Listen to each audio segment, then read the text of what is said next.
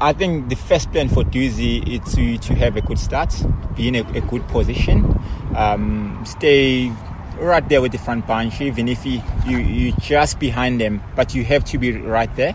Um, that you're not too too too far off in the beginning of the run. There's some really good paddlers, in um, so you want to hang in there. You, like you won't be rat pulling and, and that, but you want to stay in contact with them until the first portage.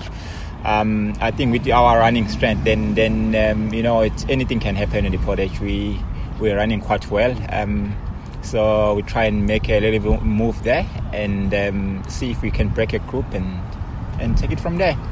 So I think you, you take as, as the race comes, you know, the feeling of the race, you take it as it comes. Uh, I think we, we are actually in a perfect place. Um, we're feeling good and we actually ready for next week.